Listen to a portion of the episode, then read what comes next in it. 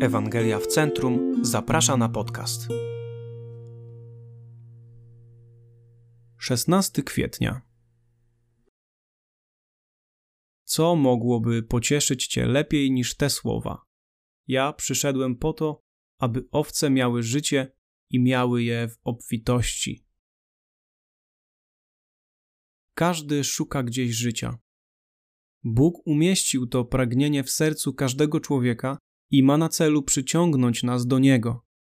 Jest w nas, ponieważ zostaliśmy stworzeni dla Niego.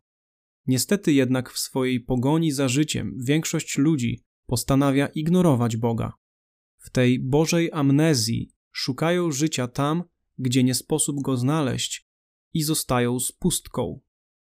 Musimy sobie uświadomić, że życia można szukać tylko w dwóch miejscach. Albo znajdziemy je w całej pełni w relacji pionowej, albo będziemy go szukać w poziomie. Apostoł Paweł opisuje to w liście do Rzymian. Prawdę Bożą przemienili oni w kłamstwo i stworzeniu oddawali cześć i służyli Jemu, zamiast służyć Stwórcy, który jest błogosławiony na wieki. Amen. Czym jest to kłamstwo? To wypowiedziana w ogrodzie Eden fałszywa obietnica, że życie dające spełnienie można znaleźć gdzieś poza Bogiem. To największe ze wszystkich kłamstw, najokrutniejsze, jakie kiedykolwiek wypowiedziano. Jeśli w nie wierzysz, poprowadzi cię nie tylko do pustki i zniechęcenia, lecz ustawi twoje życie na kurs prowadzący do destrukcji.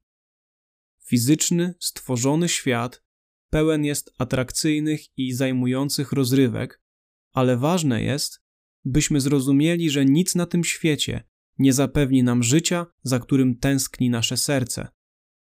Wielkie przyjemności fizycznego świata zostały stworzone, by wskazywać na tego, który jako jedyny może dać naszemu sercu radość i zadowolenie.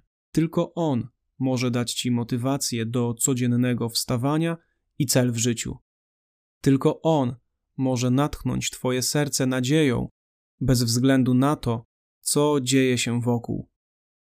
Cudownej swojej łasce zaprasza Cię, byś poddał Mu wszystkie swoje nadzieje i marzenia. W swej miłości zaprasza Cię, byś szedł za Nim. Dzisiaj znowu obiecuje Ci życie. Po to przyszedł na świat, żył, umarł i powstał z martwych, by Ci je ofiarować.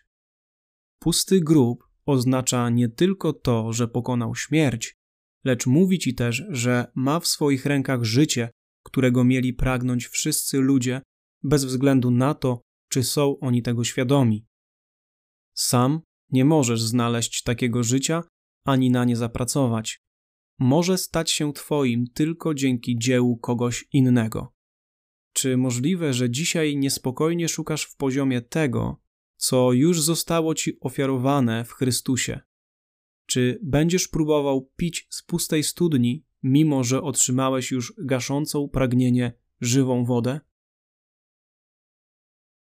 Dalsze rozważania i zachęta Ewangelia Jana 4, 1, 26.